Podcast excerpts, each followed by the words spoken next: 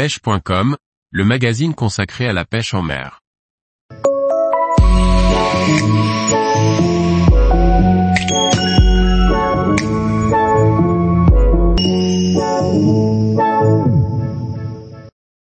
Pêcher à deux cannes sur un poste amorcé à l'avance pour la carpe.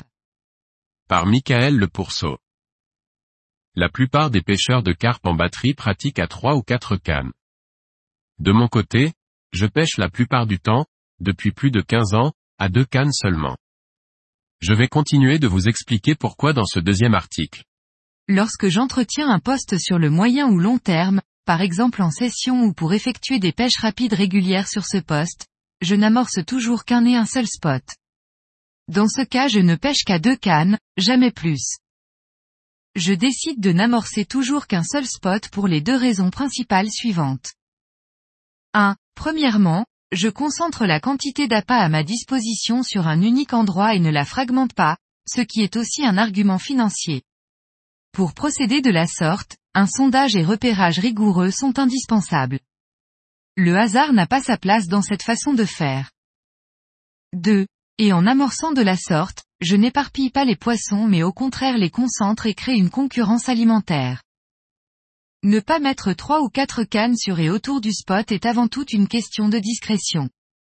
À deux cannes, je n'ai que deux bannières dans l'eau et à mon sens, gêne et stresse beaucoup moins les poissons de la zone. Les carpes sont, d'après mon expérience, très sensibles aux fils dans l'eau.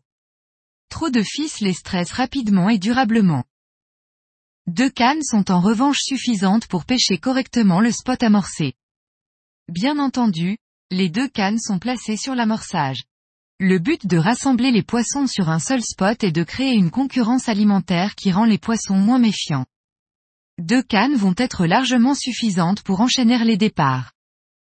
Elles permettent, si besoin, au départ deux présentations différentes pour cerner la présentation optimale sur le poste. Bouillette équilibrée, dense, flottante.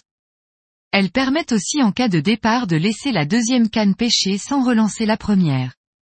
Mais je ne compte plus les départs quasi simultanés avec cette façon de faire. Encore une raison de se limiter à deux cannes car la situation est parfois compliquée à gérer lorsque les départs sont simultanés. Je n'ai que deux exceptions à cette façon de faire, retirer une canne et ne pêcher qu'avec une unique canne quand les départs sont trop nombreux ou quand je constate que les poissons du plan d'eau sont très méfiants et que deux fils les effraient. Pêcher à deux cannes seulement effraie souvent au départ les pêcheurs qui ont l'habitude de pratiquer à quatre cannes. Mais bien des pêcheurs qui ont essayé cette façon de faire ne sont jamais revenus en arrière. Et dernier point non négligeable, je connais un nombre certain de pêcheurs qui sont passés à deux cannes, et en ont profité pour pouvoir s'offrir du matériel très haut de gamme puisqu'ils ont désormais deux fois moins de cannes, moulinets ou encore détecteurs dans leur pêche. Tous les jours, retrouvez l'actualité sur le site pêche.com. Et n'oubliez pas de laisser 5 étoiles sur votre plateforme de podcast.